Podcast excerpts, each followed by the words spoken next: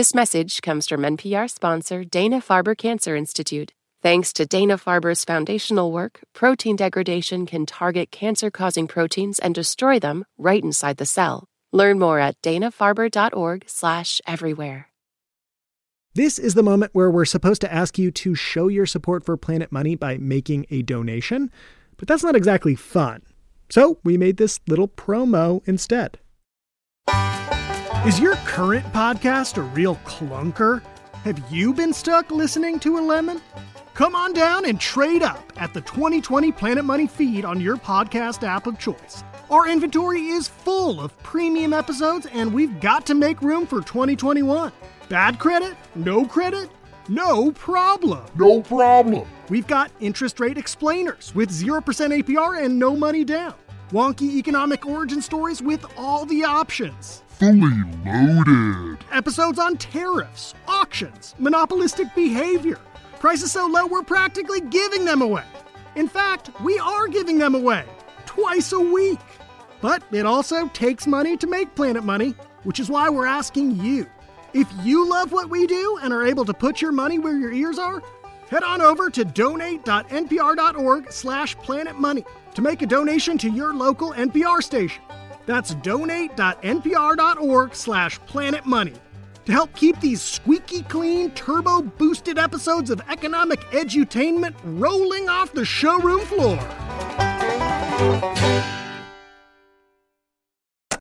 This is Planet Money from NPR. You know that person at the supermarket who hops from line to line and is always trying to find the fastest one? That's this guy. I don't know. Maybe I just I just don't like waste time. Um, do you want to just say your name and title for us? My name is Howard Wu. And you're kind of like a like a hacker, or is that a good way to say what you do? Uh, yes, I'm a totally uh developer. Howard Wu is a developer hacker in Taiwan. And Howard isn't just interested in saving his own time, he is what is called a civic hacker. He's interested in saving a bunch of people's time. Civic tech hackers are basically random people who know how to code and develop apps and things like that, who see public problems that are not being solved by the government, and then volunteer their time and skills to try to fix the problem. They're like the good hackers. So, for example, he once made a map to track the locations of garbage trucks where he lives in Tainan because Howard Wu says he was wasting a lot of time waiting for the garbage truck. In the US, you take your garbage out and then a garbage truck comes whenever they come. Like you don't have to wait for them. Is it that's not how it is where you were? No, no, no. Uh, in Taiwan, we are not allowed to leave our garbage on the street. Ah. In Taiwan, you have to wait for the garbage truck to show up at your home, then bring your garbage bags down. It's like putting your kids on the school bus. You can't just leave your garbage on the street and go on with your day. Taiwan must be much cleaner than the United States. Uh, yeah, actually. so Howard created an app to track the location of garbage trucks. With this new app, Howard could see how far away the truck was, maybe jump in the shower without having to worry about his trash not getting picked up. Howard's made like a hundred of these little hacks to solve public problems. And when the coronavirus started spreading in January, he got to work making more hacks. Before people in the US could even imagine having to wear masks everywhere, people in Taiwan were all trying to get their hands on them, on medical masks, like really early on, back in January. But stores were selling out fast. You didn't know where to go for one. So Howard decided to make a medical mask tracker, kind of like his garbage truck tracker. And there's a word for this kind of thing in the hacker coder community, a word for when you have one system that you copy but then build on. You can fork that. You can fork it? Yeah, fork. It's called fork. It's like creating a new path, a fork. Howard's new app showed which stores in Taiwan still had masks and which didn't. It's a seemingly small innovation, but Howard's mask map is symbolic of this really special approach that Taiwan has taken to fight the virus. They have decided to hack their way out of the pandemic. They decided to take some chances, experiment a little with technology, and it looks like it's working. Taiwan has basically been COVID free all this time since April there's only been one local case. One local case in eight months. And their success is not just because they're an island. Hello and welcome to Planet Money. I'm Darian Woods. And I'm Sarah Gonzalez. Taiwan never had a lockdown. None. They've had a total of seven COVID deaths. Seven this entire time. Just 56 people have contracted COVID locally. To put that into context, Taiwan has about the same population as the state of Florida, and Florida has had over a million cases and more than 20,000 deaths. Today on the show, how Taiwan did it, and why the US probably never would. By the way, after Howard's garbage truck tracker, the city made their own version. Yeah, the government improved that. So they forked you. Uh, actually, actually, yeah, everybody can fork that. It's okay. Improve the world, right? Yeah. Improve the world. This message comes from NPR sponsor LinkedIn Marketing Solutions. As a business to business marketer, your needs are unique. B2B buying cycles are long, and your customers face incredibly complex decisions. LinkedIn Ads empowers marketers with solutions for you and your customers, allowing you to build the right relationships, drive results, and reach your customers in a respectful environment. Get a $100 credit on your next campaign. Go to linkedin.com slash money to claim your credit. Terms and conditions apply. All right, there's a lot of frustration in the US right now with how the government is handling this pandemic. And 17 years ago, there was a lot of frustration in Taiwan for how their government was handling a different respiratory virus, SARS. Taiwan was one of the hardest hit countries. 73 people died of SARS, which sounds like absolutely nothing in today's numbers, but back then it was this big, scary situation. There were a few cases inside this one hospital, so the government decided to lock it down without any warning, without even enough protective equipment. Doctors and nurses were holding banners to the windows demanding to be let out. It was bad. It was a bad situation, and the government responded badly. So, Taiwan spent the next several years passing all of these laws for how to handle the next epidemic better. And part of the plan they put in place was to get people masks fast at the first sign of a new respiratory virus. And Taiwan made it easy on everyone. They said the only stores in all of Taiwan that will sell medical masks are convenience stores. Just go there or to a pharmacy. So don't waste your time trying to find masks at a gas station or a mall or hardware stores. Just go straight to convenience stores. There are thousands of them. But we human beings never seem to act how government bureaucrats want us to people started showing up at mask factories, trying to get masks at the source, because the lines at convenience stores were incredibly long. And often by the time you got to the front, masks were sold out and you'd have to wait in a different hours long line. And you know, Howard Wu hates waiting in lines. yeah. So Howard thinks, I'm going to create something where people can report which stores still have masks. Anything uh, to just save my time, save people's time. Yeah. He starts working on his app at midnight, February 2nd. He maps out all 10,000 convenience stores in Taiwan using a mapping programming interface from Google. If you go to a store that still has masks, you report it, and the store will show up in green. If they're sold out, red. Howard works on this app all night into the morning, 10 hours. He clicks publish and goes to breakfast. And uh, meet friend uh, and just a normal day. Google charges people like Howard to use their maps. They are a business. There's a tiny fee per user. Howard expects it might cost him $10, $20, but when he gets back from breakfast, he sees a lot of people are using his map. In the afternoon and the first day, I saw the price is 2000 United States dollar. Oh. Just in the afternoon, yeah, it showed 2000 and I saw if this tool can help people, I can afford to two thousand dollar. So I keep the website on live. Oh, I see. You're like, okay, two thousand dollars, but it's um, affordable. You know, we're all doing our bit for the pandemic, and and maybe that's just what I'm contributing. Yeah. Now Howard's map isn't perfect. It's based on crowdsourcing, just people reporting which stores have masks and which don't. But people are so desperate for any information that by day two of the mask tracker map, 600,000 people are on the site. 600,000. That's right. 600,000. Even government officials are using it. It's really useful. And with this kind of traffic, the fee from Google shoots up. It racing to 26,000. Wow. Yeah. It went up to 26,000 US dollars. That's starting to get very, very decent amounts of money there. yeah, it's United States dollar. and uh, it was no kidding. Howard was not going to be able to pay Google 26,000 US dollars to keep his mask map up. But he doesn't shut his mask map down. Instead, Howard decides, I'm just going to ignore this little bill here. Yeah, that's right. what else you can do? Nothing. That's one way to deal with these uh, terrifying. Debts. Yeah. Actually, I have already considered to cut my credit card. You're just going to cut up your credit card. Yeah, I'm considering. Howard tells his civic hacker friends about the bill. They're all in a group called GovZero. They're talking on Slack.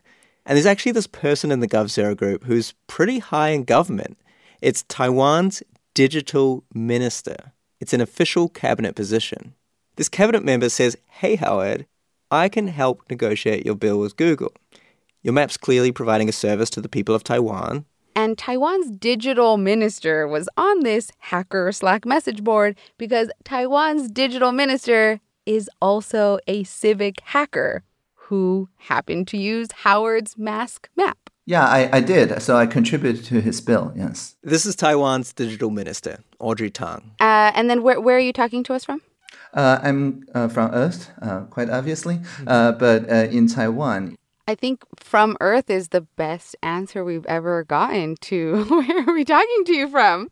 That's right, the same place as you are. That's right. Yeah. Audrey is this really respected coder around the world. Yeah, of course, I code all the time. And Audrey became a politician after years of advocating for more transparency from the Taiwanese government. There were these massive protests over a trade deal with China back in 2014. Protesters occupied parliament, and Audrey helped run cables to live stream the whole thing, kind of like a renegade C SPAN. These protests were a really tense time in Taiwan, but the government that came into power after the protests decided to embrace this really open government stance. Audrey was tapped to be part of the new administration, and Audrey is just not like your typical politician. You see, I'm working with the government, I'm not working for the government. Audrey's whole thing is transparency in government. So, for example, when you interview Audrey Tang, Audrey Tang publishes the raw two hour unpolished transcript online. So, if you want to see what we're like unpolished, go there. Now, Google, they very quickly waived Howard's fee. It was a great use of Google's map interface, great PR opportunity, so there was ultimately no fee. That was not an issue. But Audrey thought Howard's mask map could be so much better. All it would take is convincing the government to trust a bunch of random coders with some real inside information. And as it happened, the Taiwanese government was just about to come into a bunch of super relevant new data. Remember, Howard had to crowdsource information because convenience stores don't publish what they sell online or anything like that. But the government in Taiwan can know in real time whenever a pharmacy sells something because Taiwan has a national government run healthcare system. So the government says, new plan. Given the mask shortages, we're going to ration masks. Now, only pharmacies will be able to sell them, not convenience stores. And then Audrey says, What if we gave civic hackers like Howard access to all our in real time pharmacy inventory so they can create a better map of every single mask in Taiwan down to the very last mask? Audrey goes to the Taiwanese premier, kind of like a prime minister, and says we should make the pharmacy mask inventory public for the hackers. And the premier agrees. I'm not the one that made the decision, but I'm the one that connects this uh, pharmacy rationing idea to Howard's visualization idea. These are, were two very different groups of people and kind of serve as a bridge between the two. Audrey convinced the government to let hackers hack them. You're talking, we can almost fork the government. Right, right, exactly. Fork the government. Pronunciation very important. Fork the government. Yeah, that's right. a thousand hacker coders joined a virtual hackathon. Just six days after Howard's first map, everyone in Taiwan knew exactly which pharmacies still had masks. While the US was still getting mixed messages about whether masks were even useful or not, Taiwan was saying, yes, they are, and you can use these hacker maps to find them. And by releasing the data that they did, the government really put its faith in civic hackers, that they wouldn't throw in malicious lines of code or something like that. And the government didn't need to do any of this. But they basically said there's no way we can solve or anticipate every problem during a pandemic. So we're going to turn to our own smart citizens to help. And Taiwan's government isn't relying just on benevolent coders. After the SARS outbreak 17 years ago, Taiwan decided listen, we're an island. And if we want to keep our island pandemic free the next time around, we're going to have to quarantine anyone who enters the country for 14 days. Other countries have done this too, like Australia and New Zealand. But there, you're forced to stay in a government run hotel during your quarantine. In Taiwan, you have a choice. You can either go to a supervised hotel, or if you have your own bathroom, you can quarantine at home. More freedom. But there's one big condition there's a digital quarantine too. Your phone cannot leave the house. Taiwan decided to track the location of phones in quarantine. It's kind of like a digital fence. They don't know which room you're in, it's not that precise, but they know the block. And in case you want to be sneaky and leave your phone at home, no, the government calls you twice a day randomly. This digital fence, the phone tracking, it is not something Taiwan's government could just snap their fingers and do as some impulsive response to the coronavirus. Taiwan is a democracy. The legislature actually decided years ago, way before COVID, that they could restrict people's freedom during an emergency with these kinds of quarantines, and that they could kind of put privacy protections aside for the sake of protecting its people from a pandemic. The government tracks phones by tapping into cell phone tower data. In the US, 911 operators use this sometimes if they can't find you. Even though, yes, our cell phone towers know where we are already, um, it just, I can't imagine the United States doing something like this. Well, we didn't imagine that the first time around in 2003 either, right? And here's how it all works you get 33 US dollars a day to stay in quarantine. If your phone leaves the digital fence or if you let the phone run out of battery and turn off, a medical officer shows up at your house. If it turns out you broke quarantine, you owe Taiwan up to 33,000 US dollars. It's a lot of money. So uh, they don't tend to break the quarantine. But yes, uh, in general, a such an astronomical fine um, is reserved for behaviors that would actually endanger the whole country. But in the case of COVID, that's exactly the case, and that is approved by, of course, the legislature. Only about 770 people have gotten COVID in Taiwan out of 24 million people. And most of them, almost all of them, were people who were traveling into Taiwan from somewhere else and went straight into quarantine. So those cases never had the chance to spread around the country, right? Less than 60 cases were infected locally. So life has gone on in Taiwan as usual, no lockdowns. They actually even had a little bit of economic growth in the first half of 2022, while most other economies were crashing. And bars and restaurants are doing better than normal because instead of people leaving Taiwan to go on vacation, they're eating out a lot within Taiwan. Taiwan has done a bunch of things to fight the virus. Besides mandatory quarantines and phone quarantines, they have this huge campaign to fight misinformation online. They've taken serious testing and tracing, and they've been praised for their work with civic tech hackers. After the break, would the US ever do something like this? And would we even want to? This message comes from NPR sponsor Grammarly. What if everyone at work were an expert communicator? Inbox numbers would drop, customer satisfaction scores would rise, and everyone would be more productive. That's what happens when you give Grammarly to your entire team. Grammarly is a secure AI writing partner that understands your business and can transform it through better communication. Join 70,000 teams who trust Grammarly with their words and their data. Learn more at grammarly.com. Grammarly, easier said, done. There is plenty of civic tech hacking going on in the US governments have released data so that civic hackers can do all kinds of things like improve food assistance programs in California or just make the DMV better. But not to the same extent as what's been happening in Taiwan during the pandemic. I can definitely talk about why it's not happening in the United States. Andrew Schrock is an academic. He's written a few books on civic tech. Technologically speaking, Andrew says the United States is perfectly capable of making a medical mask tracker like the one that Taiwan made. Like, we have plenty of civic hacker coders in the United States, we have plenty of Howards. But what we don't have, Andrew says, is someone as high up in government who wants to work with civic hackers. So, what we don't have is enough Audreys in the United States. Correct. I think if we had more Audreys in the United States, that would be a great thing. Andrew says every country has some version of civic tech. Whether they sort of call it that or not. I think if you look at where civic tech sort of has taken off internationally, they tend to be in either fairly new and flexible governments like Taiwan, or they tend to be in places that are, frankly, more authoritarian because they have more top down uh, control, right? Andrew says younger countries tend to embrace civic tech more, younger democracies. Taiwan basically only started becoming a democracy in the late 1980s, so they're like the Gen Z democracy, hooking up with hackers they meet online, showing them all their secrets. But older democracies like the United States, we're like the boomer democracy. We're like, hold on, you're gonna go on a date with a stranger that you found on the internet?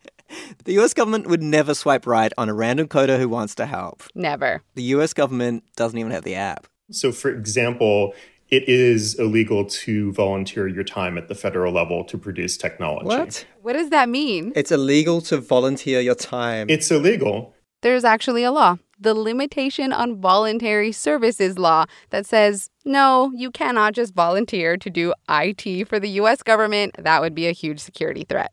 So, for instance, if someone volunteers their time to create a mobile app, you would have to make sure that that app was not collecting data uh, that is invasive. Okay, so security reasons, pretty valid. But Andrew says if you think creatively, there are ways around this. Like you could set up a pool of vetted tech volunteers. Andrew says this is really more that the US government is just an old democracy and a big democracy. It has all these systems in place already for how to do business, and they don't really break from it. Say you wanted to create a website for the Department of Health. There's a particular way that that's done. Um, in government, you find the money, you create an RFP, a request for proposals, you accept those proposals, you select among the proposals in, in an impartial way, and only then can you proceed and create the technology. What civic tech or civic hackers do is essentially flip that whole equation.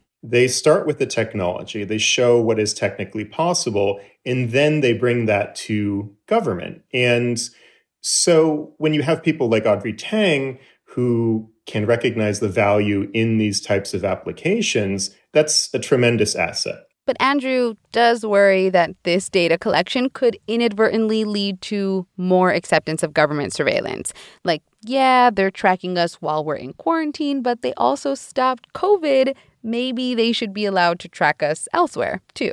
And Audrey Tang, Taiwan's digital minister, doesn't pretend that this is not invasive. I mean, it is. But it's fair, it's time limited, it's just 14 days. Audrey says civic hackers in Taiwan are actually working on a bunch of technologies that would have more privacy built in. Like they're working on more private contact tracing systems. And as someone who went from occupying parliament to the country's digital minister in just a couple of years, Audrey says everyday citizens should be empowered to hack the government, to improve it. Think about democracy itself as a technology. It is a technology, it's applied social science. Applied political science. And like any technology, you can change it, you can fork it. Anyone can fork. Everyone can fork.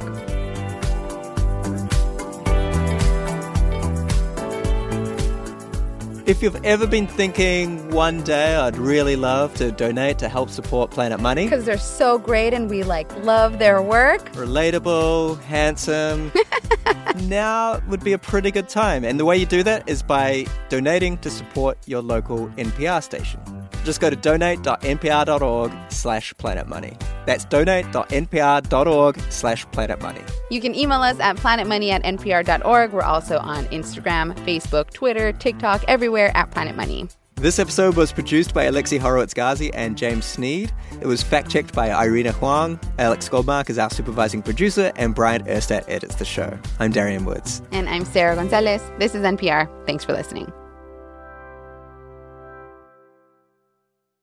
Support for NPR and the following message come from Edward Jones. What is rich? Maybe it's less about reaching a magic number and more about discovering the magic in life. Edward Jones Financial Advisors are people you can count on for financial strategies that help support a life you love. Edward Jones, member SIPC.